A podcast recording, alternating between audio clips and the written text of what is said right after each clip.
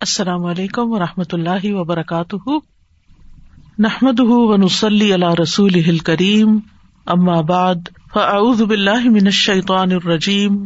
بسم اللہ الرحمٰن الرحیم۔ ربش رحلی صدری ویسر علی عمری وحل العقدم السانی یفق قولی۔ فاستغفروه ثم توبوا إليه إن ربي قريب مجيب.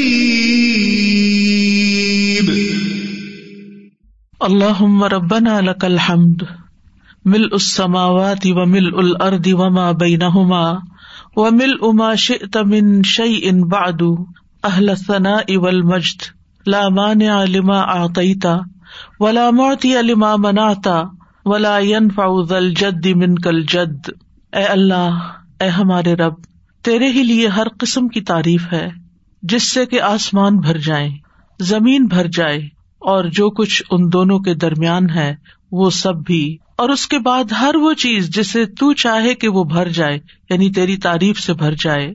اے وہ ذات جو تعریف اور بزرگی کے لائق ہے، جو تو عطا فرمائے، اسے کوئی روکنے والا نہیں، اور جو تو روک دے، اسے کوئی دینے والا نہیں۔ اور کسی صاحب حیثیت کو اس کی حیثیت تیرے یہاں کوئی فائدہ نہیں دے سکتی۔ اللہ سبحان تعالیٰ کی حمد و ثنا کے ساتھ دعا کا آغاز کرنا چاہیے۔ اور اللہ سبحان تعالیٰ کی کتنی حمد کرے؟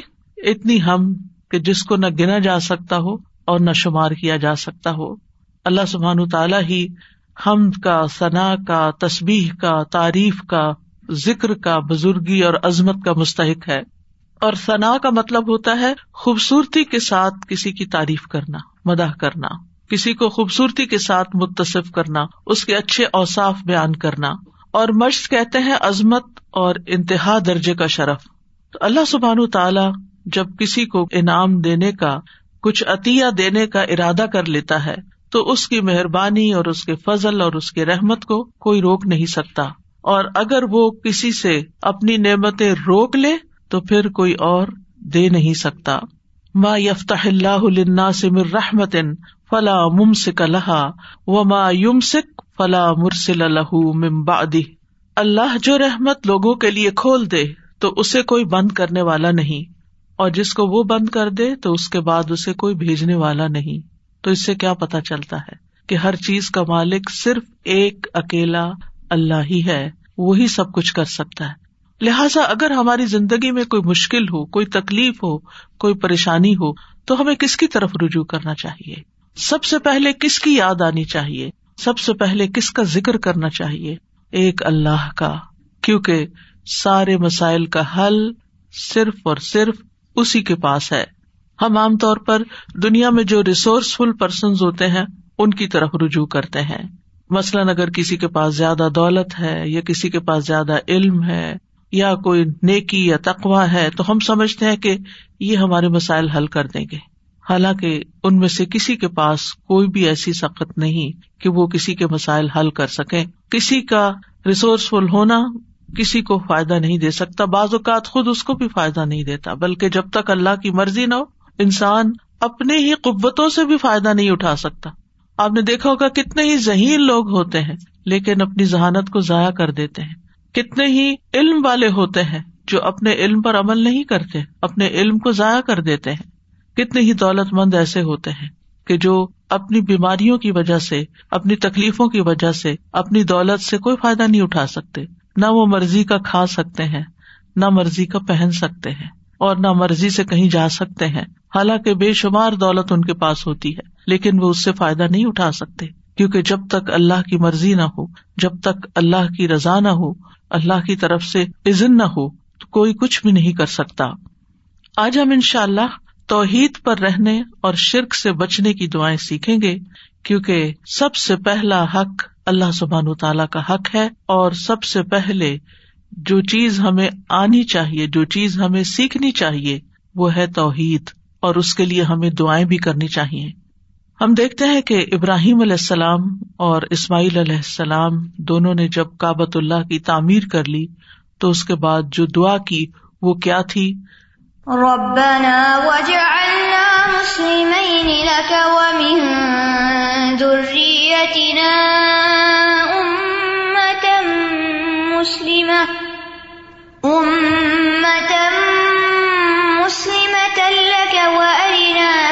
مسكنا وتب علينا إنك أنت التواب الرحيم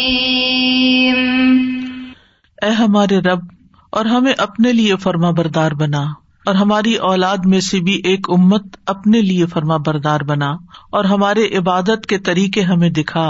اور ہماری توبہ قبول فرما، بے شک تو ہی بہت توبہ قبول کرنے والا، نہایت رحم کرنے والا ہے۔ اسی طرح ابراہیم علیہ السلام نے خاص طور پر دعا کی۔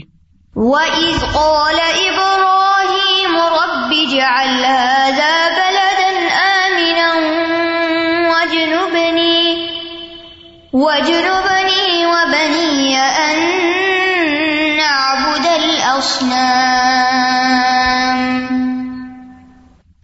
ہمارے رب اس شہر کو امن والا بنا دے اور مجھے اور میرے بیٹوں کو اس سے بچا لے کہ ہم بتوں کی عبادت کریں۔ انہوں نے اس چیز کا دعویٰ نہیں کیا کہ میں نے یہ گھر اللہ کی عبادت کے لیے بنایا، شرک اور شرک والوں کو چھوڑ کر آیا ہوں اور یہاں یہ گھر آباد کیا ہے۔ اب تو ہم شرک سے محفوظ ہو گئے اور اب میں بھی اور میری اولاد بھی اپنے بل بوتے پہ ہم اب شرک نہیں کر، نہیں۔ انہوں نے اپنے آپ پر بھی اعتماد نہیں کیا۔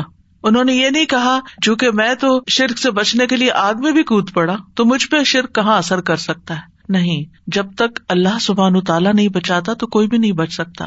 لا حول ولا قوت اللہ بلّہ لہٰذا انہوں نے دعا کی کہ اللہ، مجھے بھی بچا لے اور میرے بچوں کو بھی بچا لے کہ ہم بتوں کی عبادت کریں۔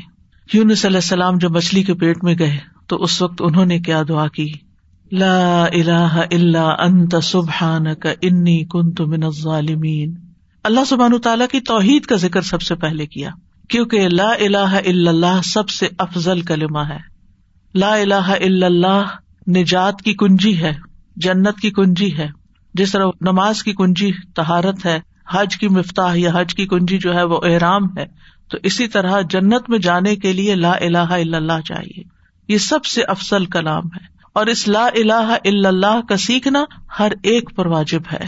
یون صلی السلام نے کہا، لا الہ الا انت سبحان کا انی کن تو من ظالمین کہ تیرے سوا کوئی الہ نہیں، تو پاک ہے، بے شک میں ہی ظالموں میں سے ہوں۔ اور پھر وہ کلمہ جو تمام امبیا نے حج کے موقع پر ارفا میں پڑھا، وہ سب سے بہترین کلمہ جس کو قرار دیا گیا، وہ ہے لا الہ الا اللہ وحدہ لا شریک لہ۔ لہ الملک و لہ الحمد وہ اللہ کل شعی ان قدیر، کہ اللہ کے سوا کوئی معبود نہیں، وہ اکیلا ہے، ساری بادشاہت اسی کی ہے، اور ساری تعریف بھی اسی کی ہے، اور وہ ہر چیز پر قادر ہے۔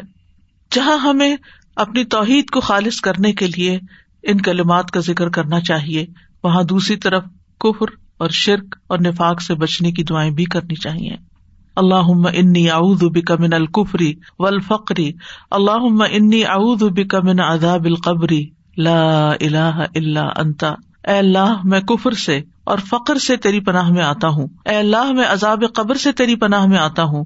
تیرے سوا کوئی معبود نہیں۔ اللہ اللہ ربی، لا اشرک بھی شعی اللہ اللہ ہی میرا رب ہے۔ میں اس کے ساتھ کسی چیز کو شریک نہیں کرتا۔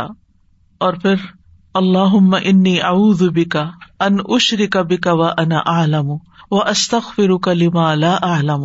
اے اللہ، میں تیری پناہ میں آتا ہوں اس بات سے کہ میں جان بوجھ کر تیرے ساتھ کسی کو شریک کروں اور جو میں نہیں جانتا ہوں، اس کے لیے تجھ سے مغفرت طلب کرتا ہوں۔ اور اسی طرح اللہ کا اسلم تو و بے کا آمن تو و علیہ کا توکل تو و علئی کا انب تو و بے کا خاصم تو اللہ انی اعوذ بے عزتی کا لا الہ الا انتا انت دلنی انت الحی الذی لا يموت ول جن ول انس یموتون. اے اللہ، میں نے تیری فرما برداری کی، میں تجھ پر ایمان لایا، تجھ پر توکل کیا، تیری طرف رجوع کیا، تیری ہی مدد سے لڑا. اے اللہ، میں تیری عزت کے ذریعے اس بات سے پناہ مانگتا ہوں کہ تو مجھے گمراہ کرے۔ یعنی اللہ سبحانہ تعالیٰ کی توحید کا اقرار کرتے کرتے دعا کیا مانگی کہ تو مجھے گمراہ نہ کرنا، کیونکہ ہدایت تو صرف اللہ کے ہاتھ میں ہے۔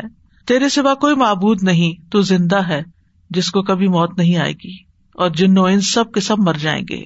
تو یہاں پر آپ دیکھیے کہ ایک طرف ہمیں توحید خالص حاصل کرنے کی دعائیں کرنی ہے اور اس کا اقرار کرنا ہے اور اظہار کرنا ہے اگر آپ کو یاد ہو، جو دعا کے میں نے ابتدائی لیکچر دیے تھے، تو اس میں میں نے دعا کی تین قسمیں بتائی تھی اور اس میں سب سے پہلی قسم دعا کی کیا تھی؟ توحید کا اقرار، لا الہ الا اللہ۔ یعنی لا الہ الا اللہ کا اگر آپ تکرار کر رہے ہیں، صرف اپنی توحید کا اظہار کر رہے ہیں، تو یہ سب سے بڑی دعا ہے۔ یہی دعا ہے۔ کیونکہ آپ اللہ سبحان تعالیٰ پر ہی انحصار کر رہے ہیں۔ اپنا سب کچھ اسی کے سپرد کر رہے ہیں۔ انسان دعا کب کرتا ہے؟ جب اس کی کوئی ضرورت ہوتی ہے، جب اس کو کوئی پریشانی ہوتی ہے، جب اس پر کوئی غم ہوتا ہے، جب وہ کسی بیماری کا شکار ہو جاتا ہے، جب اس کو کوئی مالی معاملات پیش آ رہے ہوتے ہیں جو مشکل ہو جاتے ہیں۔ تو ایسے اوقات میں ہم اللہ سے دعا کرتے ہیں۔ کیوں کرتے ہیں؟ کہ اللہ تعالیٰ اس مشکل کو دور کر سکتا ہے۔ اور جب ہم صرف اللہ تعالیٰ کی توحید بیان کرتے ہیں کہ اور کوئی الہ ہے ہی نہیں، اور کوئی مددگار ہی نہیں، اور کوئی کارساز ہی نہیں، اور کوئی دکھ دور کرنے والا ہی نہیں، اور کوئی مشکل سے نکالنے والا ہی نہیں، تو دراصل ہم اس بات کا اقرار کر رہے ہوتے ہیں۔ اور رنج و غم سے نکلنے کی دعا کیا بتائی گئی؟ اللہ اللہ ربی لا شریک بی شیا اس میں مانگا تو کچھ نہیں۔ صرف ہم یہ کہہ رہے ہیں کہ اللہ میرا رب ہے اور میں اس کے ساتھ کسی کو بھی شریک نہیں کرتا۔ اپنی توحید کو خالص کر رہے ہیں۔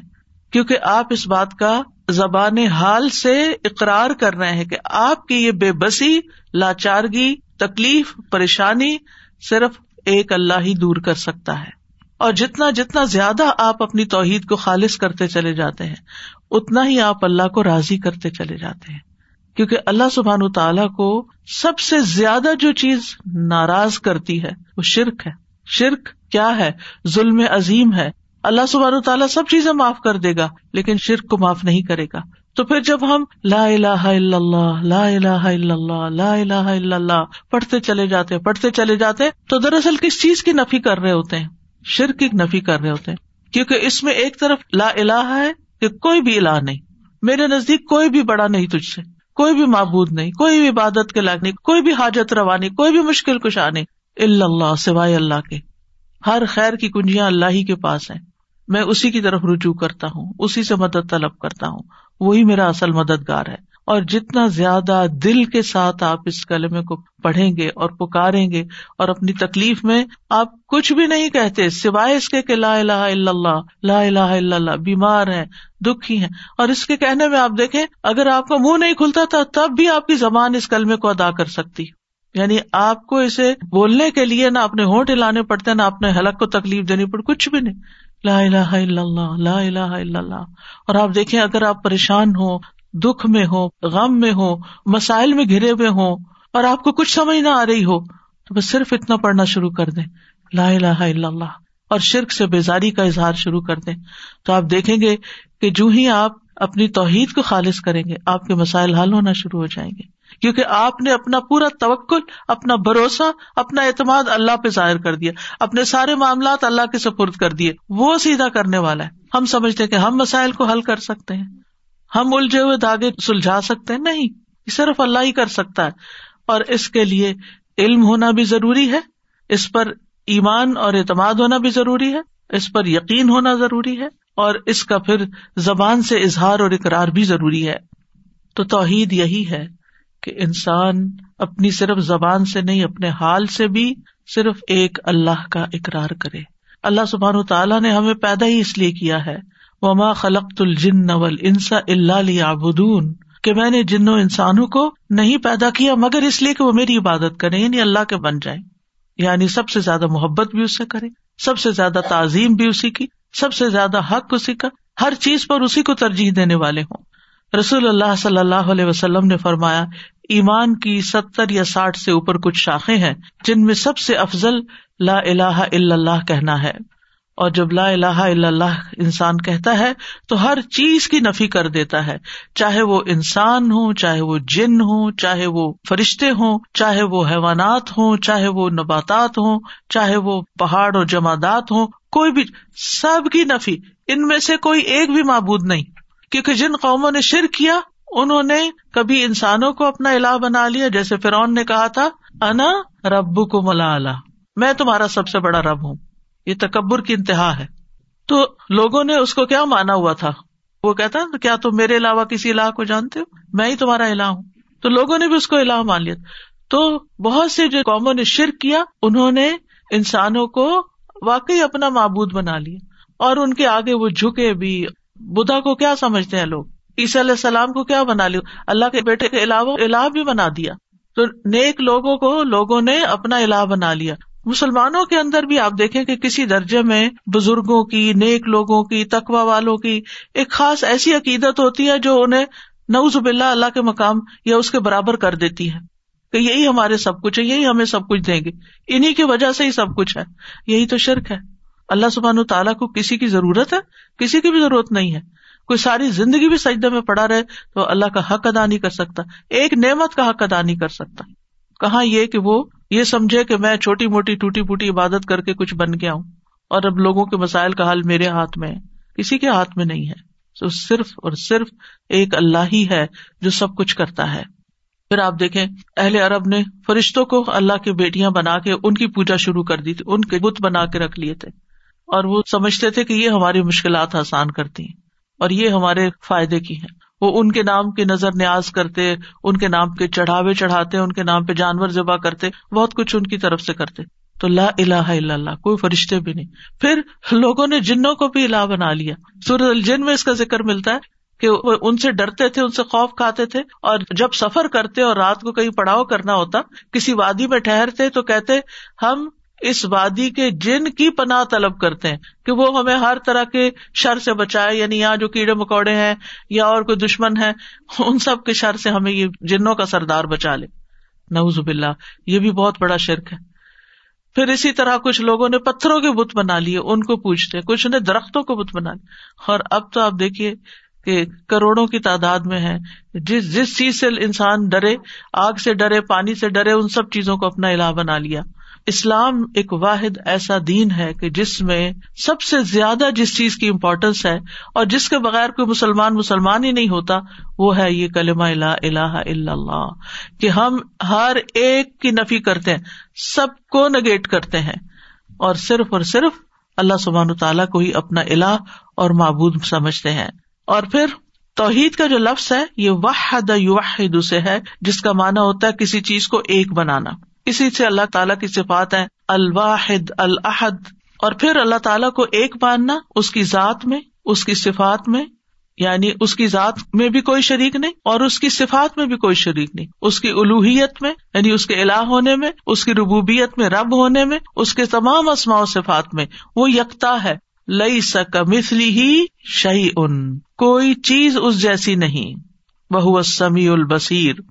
امام ابن کئیم توحید کی تعریف یوں بیان کرتے ہیں، توحید صرف بندے کے اس اقرار کو نہیں کہتے کہ اللہ کے سوا کوئی خالق نہیں، اور یہ کہ اللہ ہر چیز کا رب اور اس کا بادشاہ ہے، جیسا کہ بتوں کی پرستش کرنے والے اس کا اقرار کرتے ہیں، لیکن پھر بھی وہ مشرق ہے یعنی اللہ کو ایک ماننا اس معنی میں کہ وہی خالق ہے، وہی مالک اور رب ہے، بادشاہ ہے، لیکن ساتھ یہ دیویاں بھی ہیں، تو یہ بھی شرک ہو جاتا ہے۔ یعنی کچھ لوگ اللہ تعالیٰ کی کچھ صفات میں اس کو ایک مانتے ہیں اور باقی میں دوسروں کو بھی شریک کر دیتے ہیں۔ وہ کہتے ہیں، اور بڑی خوبصورت تعریف ہے یہ توحید کی اور ہمیں سمجھنی چاہیے اچھی طرح کہ توحید اللہ کی محبت، اس کے سامنے جھک جانے، اس کے دروازے پر آجزی اور انکساری کرنے، اس کی اطاط میں کمال فرما برداری کرنے، اس کی عبادت میں کمال اخلاص اختیار کرنے اور اپنے تمام اقوال اور افعال میں اس کے بلند چہرے اور رضا کا ارادہ کرنے پر مشتمل ہے۔ اسی کے لیے روک لینے، اسی کے لیے عطا کرنے، اسی کے لیے محبت کرنے اور اسی کے لیے نفرت کرنے پر مشتمل ہے۔ یہ ہے توحید۔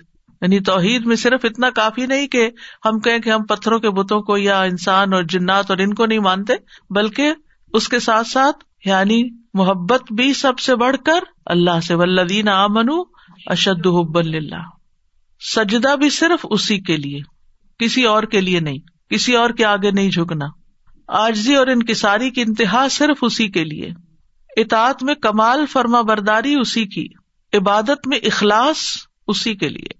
اور پھر ہم جو باتیں کرے اقوال، افعال، ہمارے جو بھی کام ہے صرف اللہ کو راضی اور خوش کرنے کے لیے کرے اس کا مقصد یہ نہ ہو کہ لوگ ہم سے خوش ہو جائیں، لوگ ہم سے راضی ہو جائیں تاکہ وہ ہمیں کچھ فائدے پہنچا سکے۔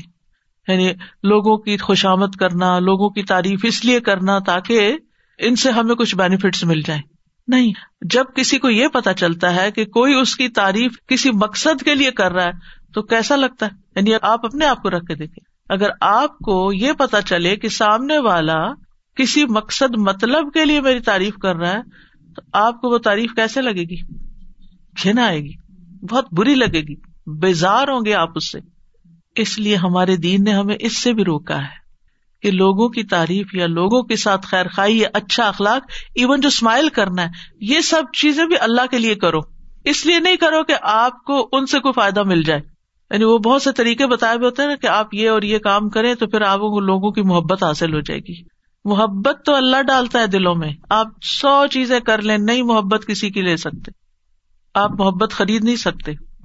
آپ جتنی چاہے کسی کی خدمت کر لیں، جتنی چاہیں کسی کی چاکری کر لیں، لیکن آپ اس کی محبت نہیں لے سکتے جب تک کہ اللہ آپ کے لیے اس کے دل میں محبت نہ ڈالے۔ ان الدین امن و عامل الصالحاتی سید الحم الرحمان ودا جو اللہ کی طرف رجوع کر لیتے ہیں نا اللہ کے بن جاتے ہیں، ایمان لے آتے ہیں، نیک عمل کرنے لگتے ہیں۔ ضرور رحمان لوگوں کے دلوں میں ان کی محبت پیدا کر دے گا۔ آپ اللہ کے بن جائیں، مخلوق آپ سے محبت خود ہی کرنے لگے گی۔ بندوں سے محبت کسی مطلب مقصد کے لیے نہ کرے آپ دیکھیں کہ بعض بچے والدین کی کوئی ریسپیکٹ نہیں کرتے، لیکن انہیں جب والدین سے کچھ چاہیے ہوتا ہے، تو پھر وہ ان کی کچھ تعریف وغیرہ کر دیتے ہیں۔ مطلبی محبت، خود غرضی کی محبت۔ دنیاوی فائدے حاصل کرنے کی محبت نہیں ہمیں اگر کسی سے محبت بھی کرنا ہے تو صرف اللہ کے لیے، اللہ کو راضی کرنے کے لیے، اللہ سے اجر پانے کے لیے، کیونکہ اس کا بھی اجر ہے۔ جب ہم اچھے اخلاق سے کسی سے پیش آتے ہیں، ہم کسی کی مدد کرتے ہیں، ہم کسی کی خدمت کرتے ہیں، ہم کسی کے کام آتے ہیں، اور اگر ہم اپنے دل میں یہ دہراتے نا یہ میں صرف اللہ کے لیے ہے، اس کا اجر میں اللہ سے چاہتا ہوں، اس کا بدلا میں اللہ سے چاہتا ہوں تو آپ دیکھیں گے کہ سامنے والا شکریہ کہے یا نہ کہے، آپ کو دعا دے یا نہ دے، آپ کی تعریف کرے یا نہ کرے، آپ کو بدلا دے یا نہ دے، نہ آپ کا دل ٹوٹے گا، نہ آپ کا اطمینان اور چین خراب ہوگا۔ کچھ بھی نہیں ہوگا آپ کو۔ آپ کتنے مضبوط انسان بن جائیں گے۔ کیونکہ آپ نے اس کے لیے تو کیا ہی نہیں۔ آپ نے جس کے لیے کیا، اس نے دیکھ لیا اور اس پر آپ کا پکا یقین ہے کہ اس نے تو بدلا دینا ہی دینا نا، کیونکہ وہ کسی کا احسان نہیں رکھتا۔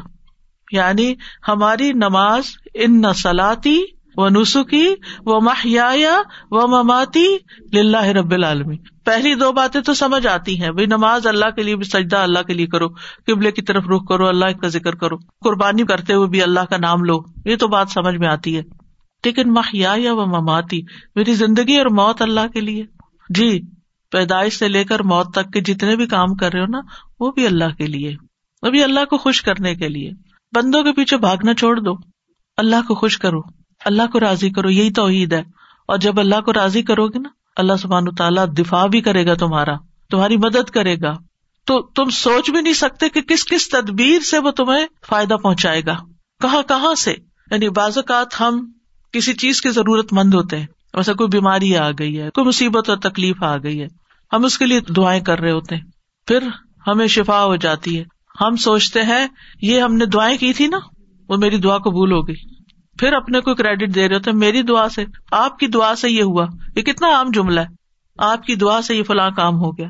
آپ کو کس نے بتایا کہ اس نے واقعی اتنی اچھی دعا کی ہے؟ اور واقعی دعا کی بھی ہے یا نہیں کی؟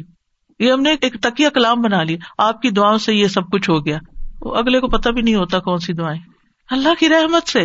اور یہ ہو سکتا ہے کہ آپ کی دعا، میری دعا، اس کی دعا، اس کی دعا، اس سے کچھ ہوا ہو۔ کیونکہ ہمارے پاس کوئی گارنٹی نہیں، ہمارے پاس کوئی یقینی علم نہیں ہے۔ ہمیں کہاں سے پتا چلا؟ بات یہ ہے کہ آپ دعا کی بات کریں۔ آپ کو نہیں معلوم، ہو سکتا ہے آپ نے کسی ایسے وقت میں کسی شدید بھوکے کو کھانا کھلایا ہو اور آپ کھلا کے بھول چکے ہوں اور اللہ نے آپ کی وہ نیکی لکھ لی اور اس وقت جب آپ شدید تکلیف میں تھے تو اس نیکی کا بدلا آج آپ کو یوں ملا کہ آپ صحت مند ہو گئے۔ اللہ تعالی جس طریقے سے مدد کرتا ہے بندوں کی، وہ آپ اپنی طرف سے خانوں میں مت بانٹے اللہ نے یہ کر دیا، اللہ تعالیٰ یہ کر۔ اللہ کے بارے میں وہ باتیں کیوں کہتے ہو جن کا تمہیں علم ہی نہیں؟ یعنی یہ شرک سے بھی بڑی برائی ہے۔ وہ انتقول اللہ مالا تعالمون کہ تم اللہ کے بارے میں وہ باتیں کرو جن کا تمہیں علم ہی نہیں، تم جانتے بھی نہیں۔ اپنے پاس سے ہی اللہ کے ذمے لگا رہے ہو چیز۔ اللہ تعالیٰ سے اس نے زن رکھنا چاہیے۔ لیکن ہماری ساری زندگی میں توحید ہونی چاہیے۔ یعنی ہم چاہے نماز پڑھے چاہے روزہ رکھے اللہ تعالیٰ اسی لیے تو اس کی جزا خود دے گا کہ روزہ اللہ کے لیے ہوتا ہے۔ یعنی صرف اللہ ہی جانتا ہے کہ ہم نے روزہ رکھا یا نہیں، تو وہی اس کی جزا دے گا۔ اسی طرح وہ اتم الحج والعمرۃ اللہ حج اور عمرہ بھی صرف اللہ کے لیے کرو۔ اور باقی ماہیا یا و مماتی میں سب کچھ کور ہو جاتا ہے۔ بندوں کی خدمت، بندوں کے ساتھ حسن سلوک، ان کے برے رویے کے باوجود ان کے ساتھ احسان کا معاملہ کرنا، یہ آپ ایسے تھوڑی کر سکتے ہیں۔ کتنے ہی لوگ ہیں جو کسی کو معاف نہیں کر سکتے۔ اللہ اکبر ایسے سنگ دل ہوتے ہیں ٹھیک ہے، لوگوں کی بڑی بڑی زیادتیاں ہوتی ہیں، لیکن اس وقت حسنا کیا کہتا ہے؟ نبی صلی اللہ علیہ وسلم کی سنت کیا کہتی ہے؟ اگر وہ لوگوں کو معاف نہ کرتے تو کیا ایسے دین پھیلتا؟ انہوں نے معاف کیا کس کے لیے؟ اللہ کے۔ صبر کیا کس کے لیے؟ ولی ربی کا فصبر جب ہم کہتے ہیں نا، صبر نہیں ہوتا، نہیں، اگر آپ اللہ کی خاطر کریں گے تو وہ صبر بھی ہو جائے گا۔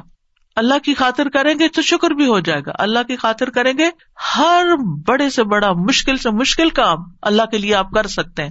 کیونکہ آپ کہتے ہیں، میں اللہ کے لیے کر رہا ہوں۔ ہم بندوں کے سامنے اسٹبن ہو جاتے ہیں ضدی ہو جاتے ہیں، ان کے ساتھ مقابلے پہ اتر آتے ہیں، کیونکہ انہوں نے ہمارے ساتھ یہ کیا تو ہم ان کو ایسے مزہ چکائیں گے۔ یہ ساری چیزیں۔ لیکن اللہ سبحان تعالیٰ کے ساتھ ہمارا معاملہ آجزی اور ان کی ساری کا ہم اللہ کی خاطر ٹوٹ سکتے ہیں۔ اللہ کی خاطر اگر ہماری کوئی عزت نہیں کرتا تو ہم اس کو برداشت کر سکتے ہیں کیونکہ عزت تو ساری ساری اللہ کے لیے ہے۔ تو عزو منتشا و تو ذلو منتشا تو جسے چاہتا ہے عزت دیتا ہے، تو جسے چاہتا ہے ذلت دیتا ہے۔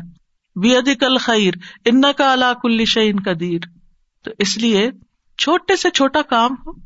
کسی سے سلام کرنا، ہاتھ میں لانا اسمائل کرنا، گلے لگانا کسی کی کو مدد کرنا، خدمت کرنا، کسی کے کام آنا، کسی کو کوئی مشورہ دینا، کسی کا غم بانٹ لینا، کسی وحشت زیادہ دل کو انس فراہم کرنا، کسی کے سوال کا جواب دے دینا، کسی کو کوئی مشورہ دے کے اس کی مدد کر دینا، کسی کی کو مالی مدد کر دینا، کسی کو کھلا دینا، پلا دینا، کچھ بھی ہو، صرف اللہ کے لیے۔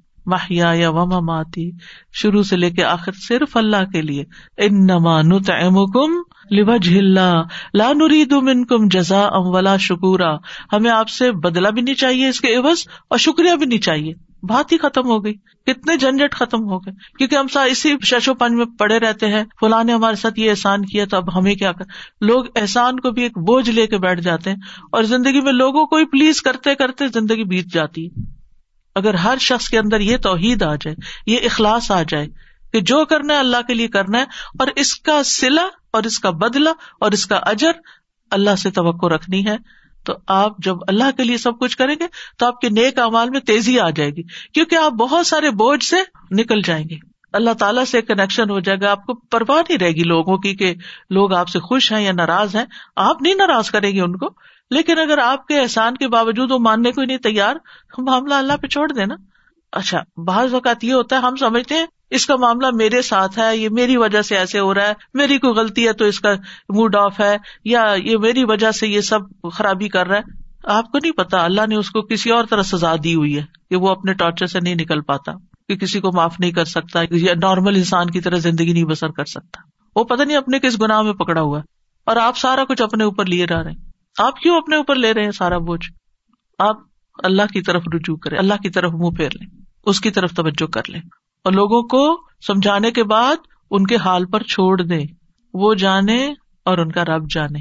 وہ کیا کرتے ہیں اور کیا نہیں؟ آپ ریسپانسبل نہیں۔ اگر آپ نے کسی کا دل نہیں دکھایا، آپ نے کسی کے ساتھ ظلم اور زیادتی نہیں کی، آپ نے اپنے فرائض پورے کر دیے، آپ نے اپنی ذمہ داریاں نبھا دی پھر اس کے بعد کوئی اس کو اکنالج کرتا ہے یا نہیں ایکسپٹ کرتا ہے یا نہیں، اس کی پرواہ نہیں ہونی چاہیے، اس سے اوپر اٹھ جانا چاہیے۔ جتنا جتنا اس سے باہر نکلیں گے نا، اتنی توحید خالص ہوگی۔ توحید جو ہے، یہ غموں سے نجات دلانے والی ہے، مشکلات سے بچانے والی ہے۔ تو توحید کا مطلب یہ نہیں کہ اللہ کو صرف خالق و مالک سمجھ کر بس چھوڑ دیا جائے، وہ خالق ہے، وہ مالک نہیں۔ زندگی کے ہر لمحے لمحے میں اللہ کے ساتھ تعلق، ہر چیز اللہ کے لیے۔ ساری فرما برداری اسی کی۔ ہر قول، ہر فیل اس کی رضا کی خاطر۔ اسی کے لیے روک لینا۔ کیونکہ بعض اوقات روکنا بھی پڑتا ہے کسی چیز کو۔ اور اسی کے لیے دینا کسی کو۔ اسی کے لیے محبت اور اسی کے لیے نفرت۔ توحید کے جو کچھ اور نام رکھے گئے ہیں نا، کتابوں میں ملتے ہیں، اس لیے ان کی تھوڑی سی وضاحت کر دیتی ہوں کہ ذرا مشکل مشکل ٹرمز ہوتی ہیں، تو مطلب کیا ہے ان کا؟ ایک ہوتی ہے توحید الوحیت الوحیت کا لفظ الہ سے نکلا ہے۔ اس کا مطلب یہ ہوتا ہے کہ اللہ کی ایسی عبادت کی جائے جس میں محبت اور تعظیم ہو۔ ولیحا کا مطلب ہوتا ہے یعنی کسی سے محبت کرنا نا۔ تو محبت اور تعظیم کے ساتھ عبادت کی جائے۔ اس کا نام توحید ابودیت بھی رکھا گیا ہے کہ وہ انسان ان چیزوں کو ادا کر کے اللہ کی عبادت کرتا ہے جس کا اللہ نے حکم دیا ہے۔ اور ان چیزوں سے بچنے کے ساتھ اللہ کی عبادت کرتا ہے جن سے اللہ نے منع کیا ہے۔ اسی طرح توحید طلب، توحید ارادہ بھی اس کا نام رکھا گیا ہے۔ توحید قصد قصد کا مطلب ہوتا ہے ارادہ، کیونکہ بندہ صرف اللہ سبحان تعالیٰ کے چہرے کو ہی چاہتا ہے، اسی کا قصد کرتا ہے۔ دین کو اللہ کے لیے خالص کرتے ہوئے اس کی عبادت کرتا ہے۔ تو ایک ہے توحید الوحیت، دوسری ہے توحید ربوبیت۔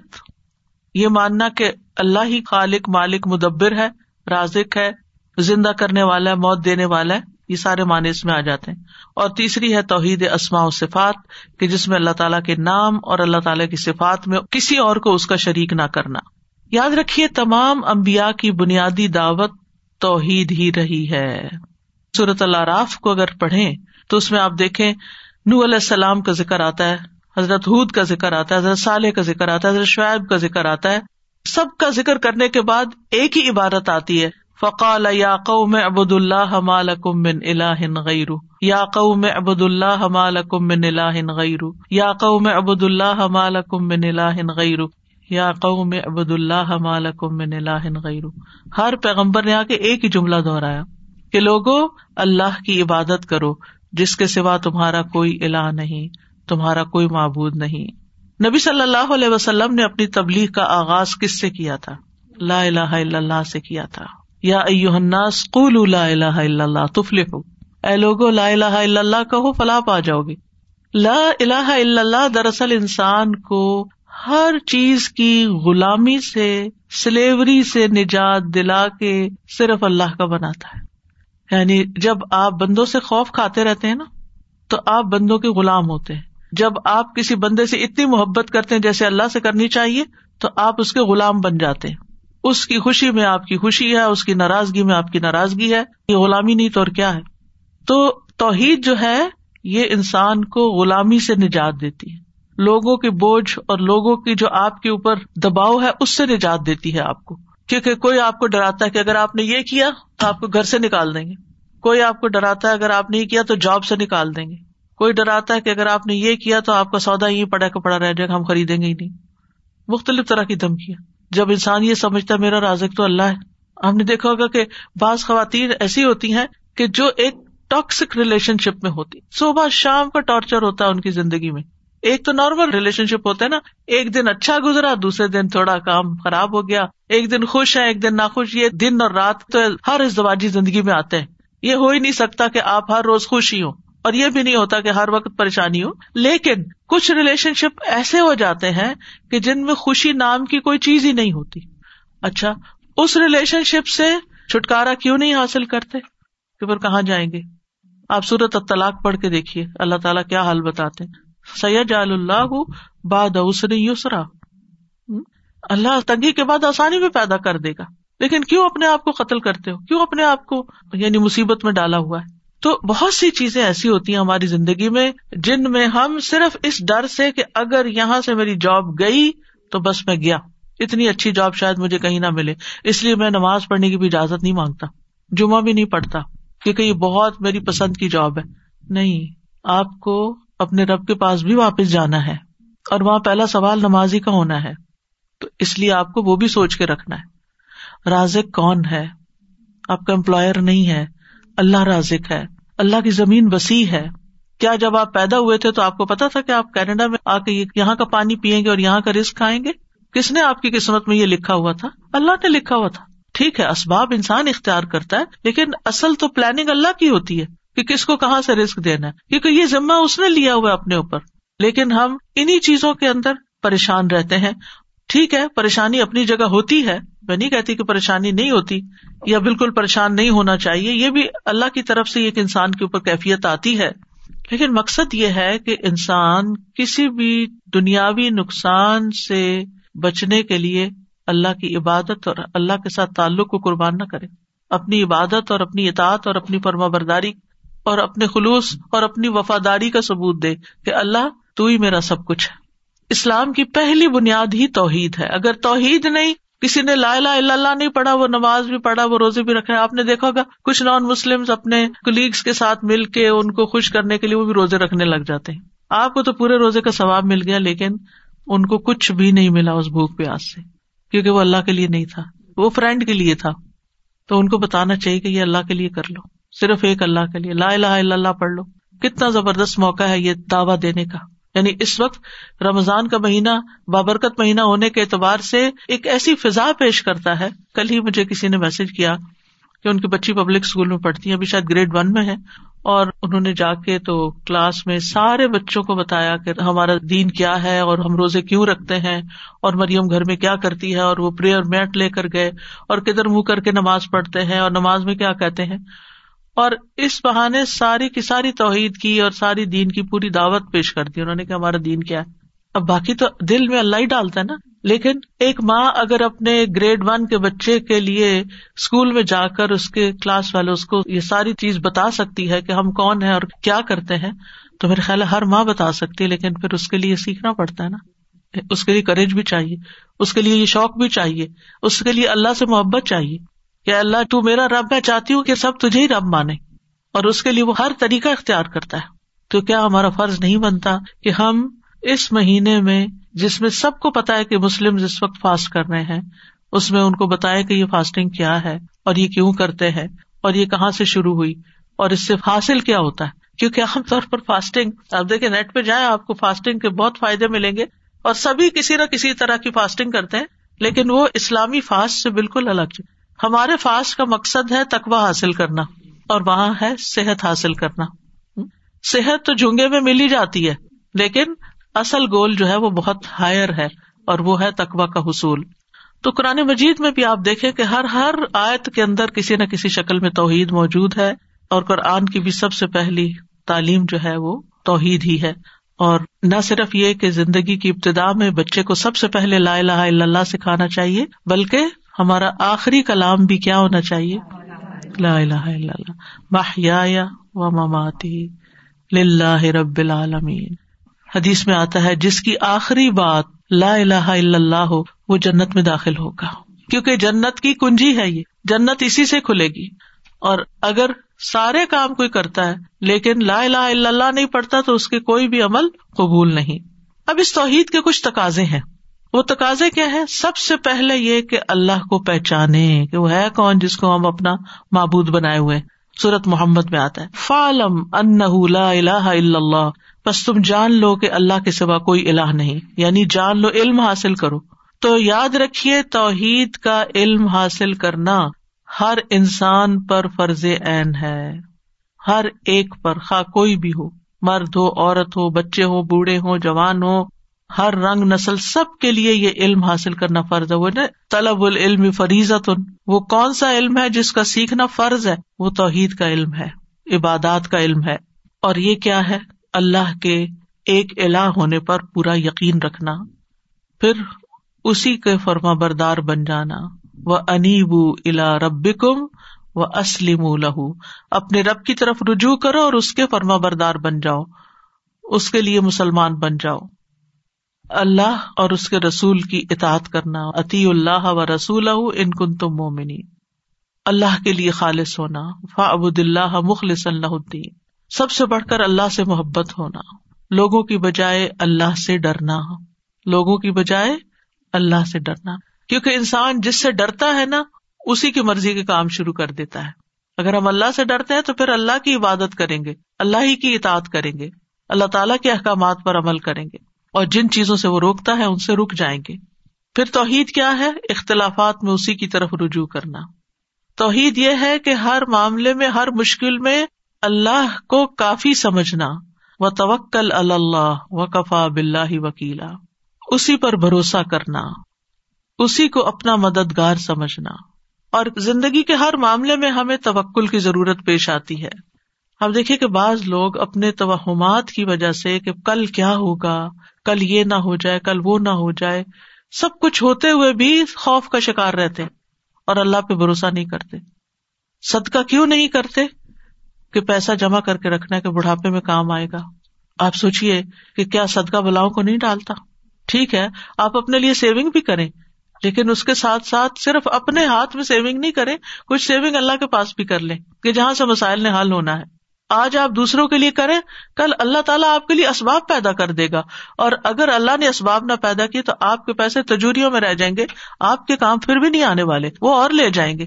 کتنے ہی بوڑھے لوگ ایسے ہیں کہ جن کے پیسے بینکس میں رہ گئے، وہ دنیا سے چلے گئے اور ان کے گھر بھی چلے گئے، کوئی چیز کام نہ آئی، کوئی والی وارث نہ تھا پیچھے۔ تو اصل عقلمند انسان وہ ہے کہ جو اللہ پر بھروسہ کرتے ہوئے اللہ کی عبادت بھی کرتا ہے اور جن چیزوں سے اللہ تعالیٰ خوش ہوتا ہے، وہ کام بھی خوشی سے کرتا چلا جاتا ہے۔ اللہ سے راضی رہنا یہ بھی توحید کا حصہ ہے۔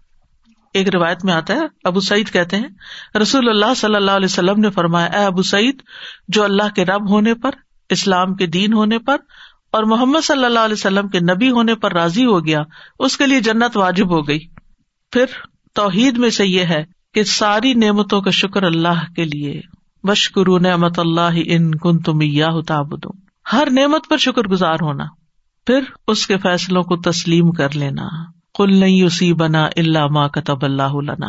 آپ ان سے کہیے، ہمیں اگر کوئی مصیبت آئے گی تو وہی آئے گی جو اللہ نے ہمارے مقدر کی ہے۔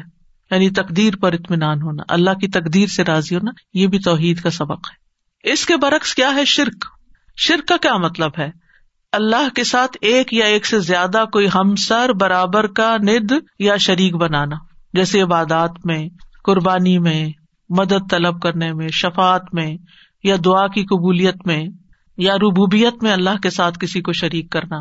یعنی اللہ کے سوا کسی اور کی عبادت کرنا یا اس کو اپنا حاجت روا، مشکل کشا سمجھنا۔ ہماری توحید اس بات کا تقاضا کرتی ہے۔ کہ ہم اس بات پر ایمان رکھے کہ اللہ ایک ہے اور اس کا کوئی بھی شریک نہیں ہے۔ نہ اس کی کوئی اولاد ہے، نہ اس کی بادشاہت میں کوئی شریک ہے۔ سورت بنی اسرائیل میں آتا ہے، وقل الحمد للہ لم یت تخد ولدن ولم یق اللہ شریک ان فل ملک ولم یق اللہ ولی من الذل و کبر تکبیرا اور کہہ دیجیے سب تعریف اللہ کے لیے ہے۔ جس نے نہ کوئی اولاد بنائی، نہ بادشاہی میں اس کا کوئی شریک ہے۔ اور نہ آجز ہو جانے کی وجہ سے اس کا کوئی مددگار ہے۔ اور اس کی بڑائی بیان کرو، خوب بڑائی بیان کرنا۔ ہم بندوں کی بڑائیاں بیان کرتے ہوئے نہیں تھکتے۔ کبھی زندگی میں اللہ کی بھی ایسی بڑائی بیان کی۔ اپنے آپ سے ہمیں پوچھنا چاہیے۔ تو توحید کیا ہے؟ صرف اللہ کی بڑائی بیان کرنا۔ اور شرک کی اقسام میں ایک فیلی شرک ہوتا ہے۔ جیسے نجومیوں کے پاس جانا تعویز لٹکانا من کے لٹکانا جسم کی حفاظت یا گھر وغیرہ کو حسد اور نظر سے بچانے کے لیے کچھ لٹکانا۔ آپ نے دیکھو کہ کچھ لوگ اپنے گلے میں یا ہاتھ میں ایک آئی بنی ہوتی ہے۔ بلو آئی اس کو کہتے شاید۔ بلو آئی، وہ پہن کے رکھتے۔ انا للہ و انا راج کیا یہ بلو آئی ہمیں نظر اور حسد سے بچا لے گی؟ ہرگز نہیں۔ یہ عقیدہ رکھنا شرک ہے۔ کئی لوگ گھر میں بھی شاید لٹکاتے ہیں، مجھے علم نہیں، کچھ یاد ایسے پڑتا ہے کہ گھر میں لٹکاتے ہیں۔ اور اس کے علاوہ بھی کچھ چیزیں لٹکاتے ہیں کہ جس سے یہ سمجھتے ہیں کہ اس کے لٹکنے سے نظر نہیں لگے گی، حسد نہیں ہوگا۔ کچھ لوگ کالی چیز شاید لٹکاتے ہیں یہاں تو میں نے نہیں دیکھا، لیکن پاکستان میں گاڑیوں کے پیچھے، کسی نے میری توجہ دلائی کہ آپ نے یہ گاڑی کے پیچھے لٹکتے دیکھا۔ میں نے کہا، لوگوں نے ڈیکوریشن وغیرہ کوئی کی ہوئی ہے؟ اپنی جیسے عورتیں پیچھے پراندہ لٹکاتی ہیں۔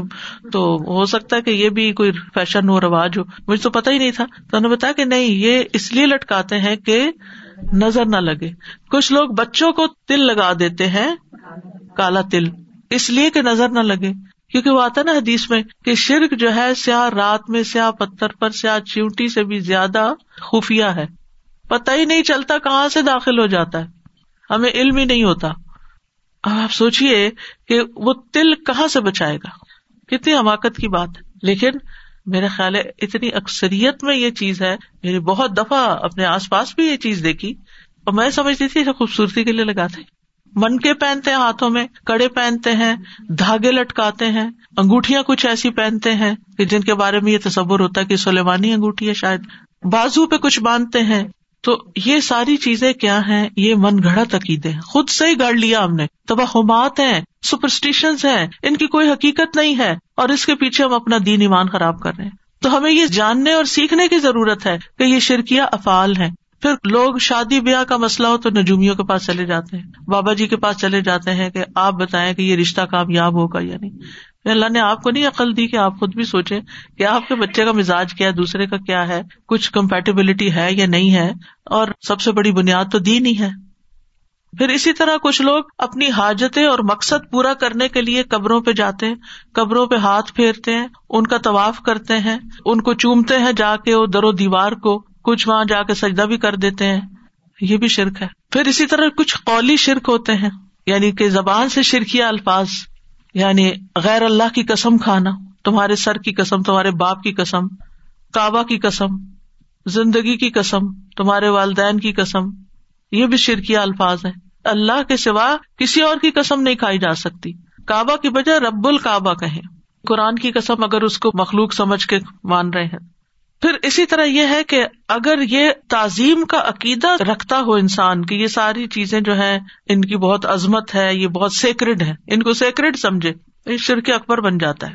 یعنی یہ من کے اور یہ ساری چیزیں سیکرڈ نہیں ہے پھر اسی طرح یہ کہنا کہ اگر اللہ اور فلاں نہ ہوتا تو یہ کام نہ ہوتا۔ اللہ اور فلاں، اللہ کے ساتھ اور کو ملا دیا، شرک ہو گیا۔ آپ نے اللہ کے ساتھ اور کو شریک کر بھی اور کہاں سے آ گیا؟ آپ یوں کہہ سکتے ہیں کہ سارا فضل اللہ کا ہے، اللہ نے وسیلہ بنایا، اللہ نے آپ کو وسیلہ بنا دیا۔ طاقت اللہ کی ہے، اس نے سبب، کیونکہ سبب اختیار کرنا شرک نہیں ہے۔ تو اللہ نے کسی کو سبب بنا دیا۔ اسی طرح جو اللہ چاہے اور آپ چاہیں۔ نو وے شرک ہے۔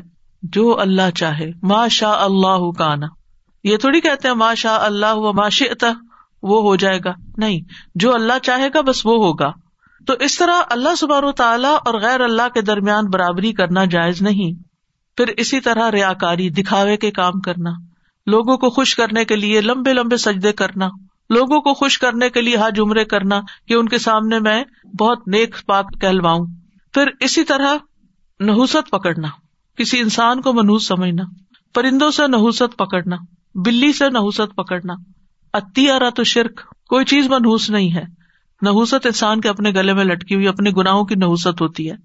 نفع نقصان صرف اور صرف اللہ ہی کے ہاتھ میں ہے۔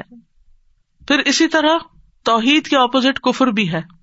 یعنی توحید کا انکار کر دینا۔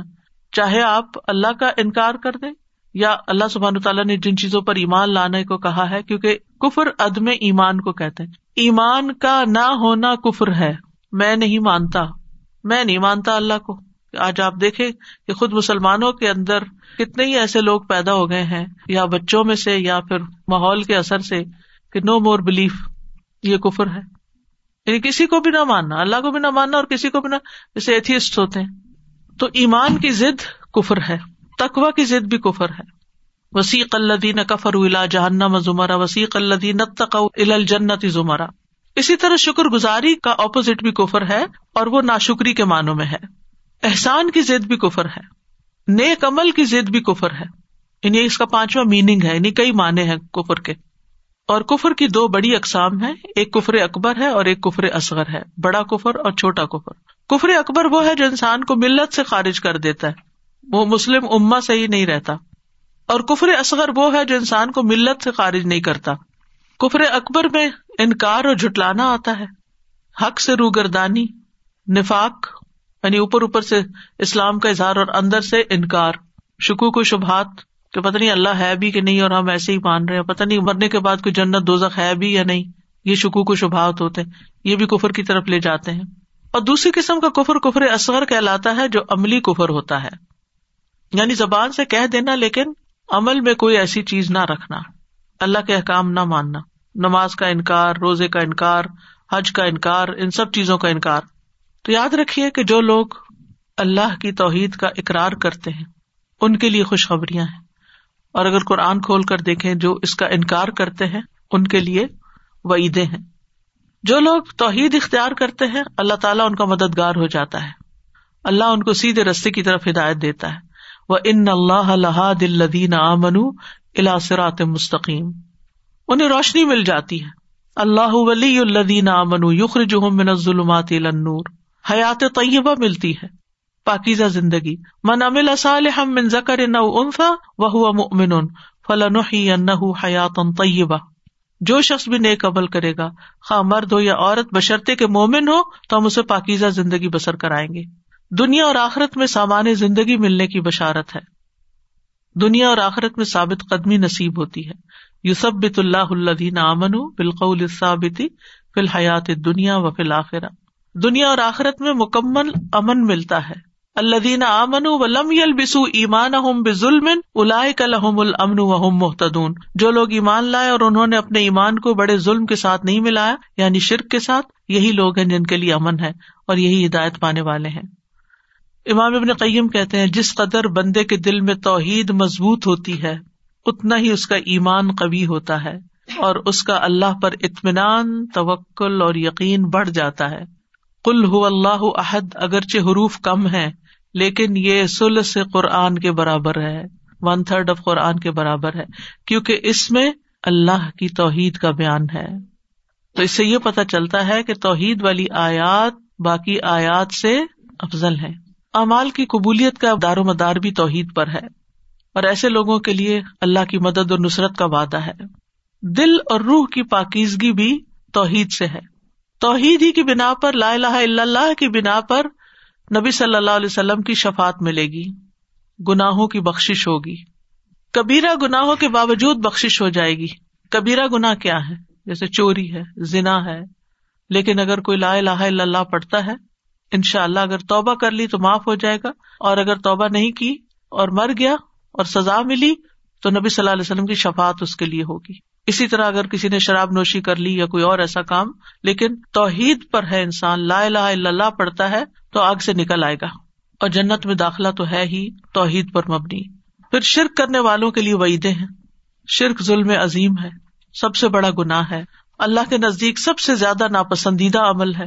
ناقابل معافی گناہ ہے۔ شرک کرنے والوں کے سارے نیک امال ضائع ہو جائیں گے۔ مسرد احمد میں آتا ہے، جب اللہ ضب اولین و آخرین کو اس دن جمع فرمائے گا جس میں کوئی شک و شبہ نہیں، تو ایک منادی آواز لگائے گا، کیا جو شخص کسی عمل میں جو اس نے اللہ تبارک و تعالیٰ کے لیے کیا، کسی کو بھی شریک ٹھہراتا ہے؟ اسے چاہیے کہ اس کا ثواب بھی اللہ سبحان و تعالیٰ کے علاوہ کسی اور سے طلب کرے، جس کے لیے وہ کیا تھا۔ اللہ تعالیٰ تمام شرکا کے شرک سے بیزار ہے۔ یعنی اگر ہم اپنے نیک امال کو اللہ کے لیے نہیں کرتے، بندوں سے اجر پانے کے لیے اور بندوں کو خوش کرنے کے لیے کرتے ہیں، تو ان کا بھی قیامت کے دن کوئی اجر نہیں ہوگا۔ کیا کہا جائے گا؟ جن کو خوش کرنے کے لیے کیا تھا انہیں سے جا کر اجر لو۔ پھر یہ کہ مشرق کے لیے جنت حرام ہے، اس کا ٹھکانا ہمیشہ کے لیے جہنم ہے۔ تو اس لیے بہت ضروری ہے کہ توحید کو جاننے کے ساتھ ساتھ شرک کو بھی جانا جائے، کفر کو بھی جانا جائے اور پھر توحید کے حصول کے لیے دعائیں کی جائیں۔ کہ اللہ ہمیں توحید خالص عطا فرما اور اس کا اظہار کیا جائے۔ کثرت سے لا الہ الا اللہ پڑھا جائے۔ کیونکہ افضل الذکر ہے لا الہ الا اللہ۔ اس کا بھی ایک کارڈ موجود ہے۔ لا الہ الا اللہ کے جتنے بھی فائدے اور ثواب ہیں، وہ سب اس میں لکھے ہوئے ہیں۔ اردو، انگلش دونوں میں موجود ہے۔ آن لائن بھی آرڈر کر سکتے ہیں اگر کسی کو باہر سے منگوانا ہے۔ پھر آپ دیکھیے کہ لا الہ الا انت سبحان کا انی کن تو بن الظالمین۔ یہ کلم توحید تھا جس کی وجہ سے اللہ تعالیٰ نے حضرت یونس علیہ السلام کو مچھلی کے پیٹ سے نکال دیا اور ان کی توبہ قبول کر لی۔ اور جو بھی یہ دعا پڑھے، اللہ تعالیٰ اس کو بھی غم سے نکالے گا۔ پھر لا الہ الا اللہ وحدہ لا شریک لہ لہ الملک و لہ الحمد وہ اللہ کل شعین قدیر۔ اس دعا کے بارے میں آتا ہے، جو شخص دن میں سو بار یہ کلمہ پڑھے گا اس کے نام اعمال میں سو نیکیاں لکھی جائیں گی، سو برائیاں اس سے مٹا دی جائیں گی۔ اس روز دن بھر یہ دعا شیتان سے اس کی حفاظت کرتی رہے گی، یہاں تک کہ شام ہو جائے۔ اور کوئی شخص اس سے بہتر عمل لے کر نہ آئے گا، مگر جو اس سے بھی زیادہ یہ کلمہ پڑھ لے۔ یعنی اس دن کا نامہ اعمال جو ہے، سب سے آگے ہوگا، سب سے زیادہ وزنی ہوگا، جس نے یہ سو دفعہ دن میں پڑھا ہوگا۔ اس میں آپ دیکھیے، لا الہ الا اللہ وحدہ، اللہ تعالیٰ کی ذات کی توحید کی تاکید ہے۔ لا شریک لہو، اس کے افعال اور صفات میں توحید ہے۔ لہ الملک، اس کی بادشاہت ہے۔ اور یہاں بادشاہت کو مقدم کیا گیا، اس کے بعد لہ الحمد۔ اسی کے لیے تعریف، کیونکہ اس کی بادشاہت کی وجہ سے ہم اس کی تعریف کرتے کہ اصل بادشاہ وہی ہے۔ وہ ہوا اللہ کل شعین قدیر، تاکہ پڑھنے والے کو یہ یقین ہو جائے کہ اللہ تعالیٰ سارے کام بنا سکتا ہے۔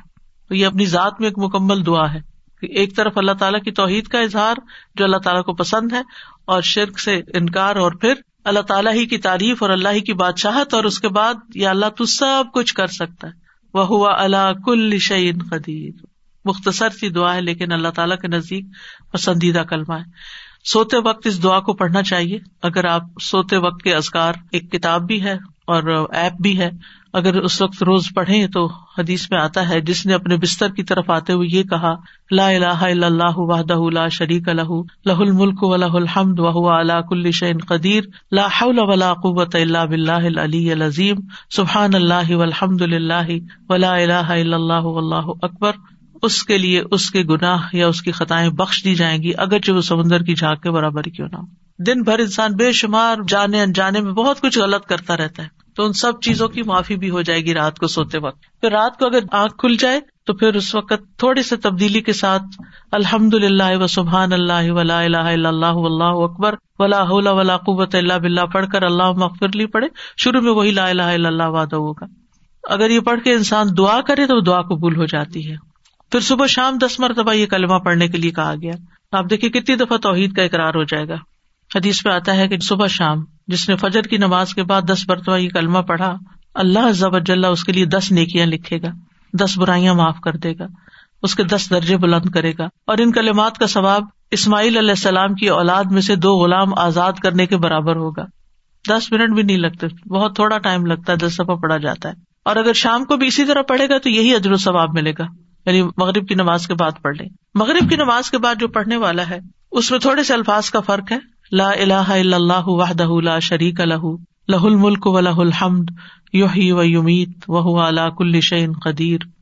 حدیث پہ آتا ہے، جو شخص مغرب کے بعد دس مرتبہ اس کو پڑھے گا، اللہ تعالیٰ اس کی حفاظت کے لیے اسلحہ بردار فرشتے مقرر کر دیں گے، جو صبح تک اس کی شیطان سے حفاظت کریں گے۔ کتنی خوبصورت دعا ہے۔ پھر اسی طرح بازار میں داخل ہوتے وقت اگر کوئی پڑھتا ہے، لا الہ الا اللہ وحدہ لا شریک لہ لہ الملک و لہ الحمد، یحیی و یمیت وہ حی لا یموت، بیدہ الخیر وہ علی کل شیء قدیر۔ تو اللہ تعالیٰ اس کے لیے دس لاکھ نیکیاں لکھتا ہے، دس لاکھ گنا معاف کرتا ہے اور اس کے لیے جنت میں گھر تعمیر کرتا ہے۔ کیا وجہ؟ کہ بازار میں اس کو پڑھنے کا اتنا کیوں ثواب ہے؟ کیونکہ بازار میں اور رونقیں بہت ہوتی ہیں، اللہ کا ذکر بھول جاتا ہے، جو وہاں بھی اللہ کو یاد رکھے۔ تو اس کے لیے پھر بہت بڑا اجر و ثواب ہے۔ ارفا کے دن نبی صلی اللہ علیہ وسلم نے فرمایا، بہترین دعا وہ ہے جو ارفات کے دن مانگی جائے۔ بہترین دعا وہ ہے جو ارفات کے دن مانگی جائے۔ اور میرا اور پچھلے تمام امبیا کا بہترین قول یہ ہے، لا الہ الا اللہ وحدہ لا شریک لہ لہ الملک و لہ الحمد وہ اللہ کل شعین قدیر۔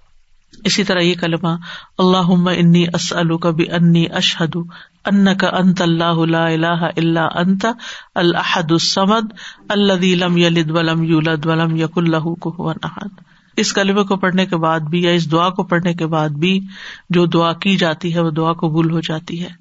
تو اللہ تعالیٰ سے دعا ہے کہ اللہ سبحان تعالیٰ ہمیں ایمان کی محبت عطا کرے۔ اللہ محب بلین المان و زین حفی قلوبنا و کر علین القفر والفسوق والعصیان و جا اللہ من الراشدین۔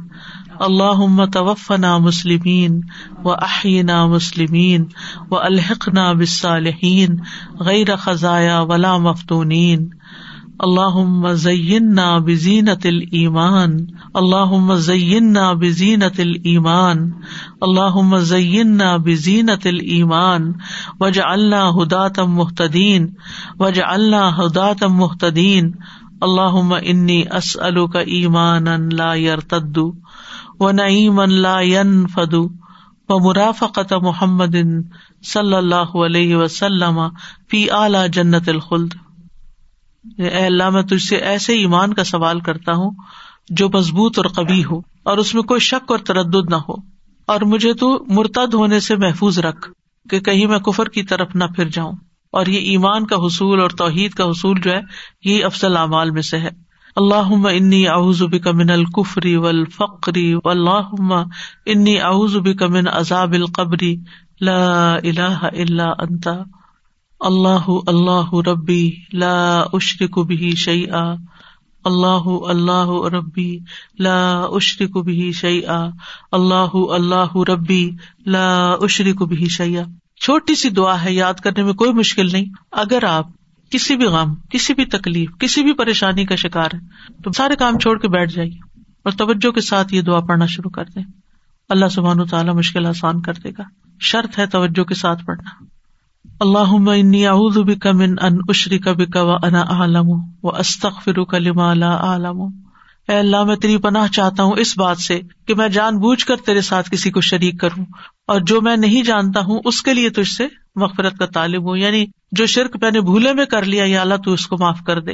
کیونکہ شرک کا گناہ جو ہے، معافی مانگے بغیر معاف نہیں ہوتا۔ اللہ کا اسلم تو وہ بھی کا آمن تو وہ علیہ کا توکل تو وہ علئی کا انب تو وہ بھی کا خاصم تو اللہ انی اعوذ بعزت کلا الہ الا انت انت دلنی انت الحی الذی لا يموت والجن والانس يموتون اے اللہ، میں تجھ پر اسلام لایا، تجھ پر ایمان لایا، تجھ پر توکل کیا، تیری طرف رجوع کیا، تیری ہی مدد سے لڑا. اے اللہ، میں تیری عزت کے ذریعے اس بات سے پناہ مانگتا ہوں کہ تو مجھے گمراہ کر دے تیرے سوا کوئی معبود نہیں، تو زندہ ہے جسے موت نہیں، اور جن و ان سب کے سب مر جائیں گے۔ تو بہرحال خلاصہ یہی ہے کہ توحید کے علم کو جانے توحید پر خاتمے کی دعا کریں۔ ہر صورت میں شرک سے بچے چاہے خفی شرک ہو، چاہے ظاہری شرک ہو۔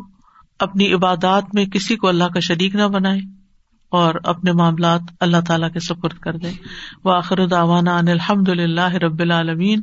سبحان اللہ و بحمدک کا اشد اللہ اللہ الا انتا استغفرک و و اطوب السلام علیکم و رحمۃ اللہ وبرکاتہ۔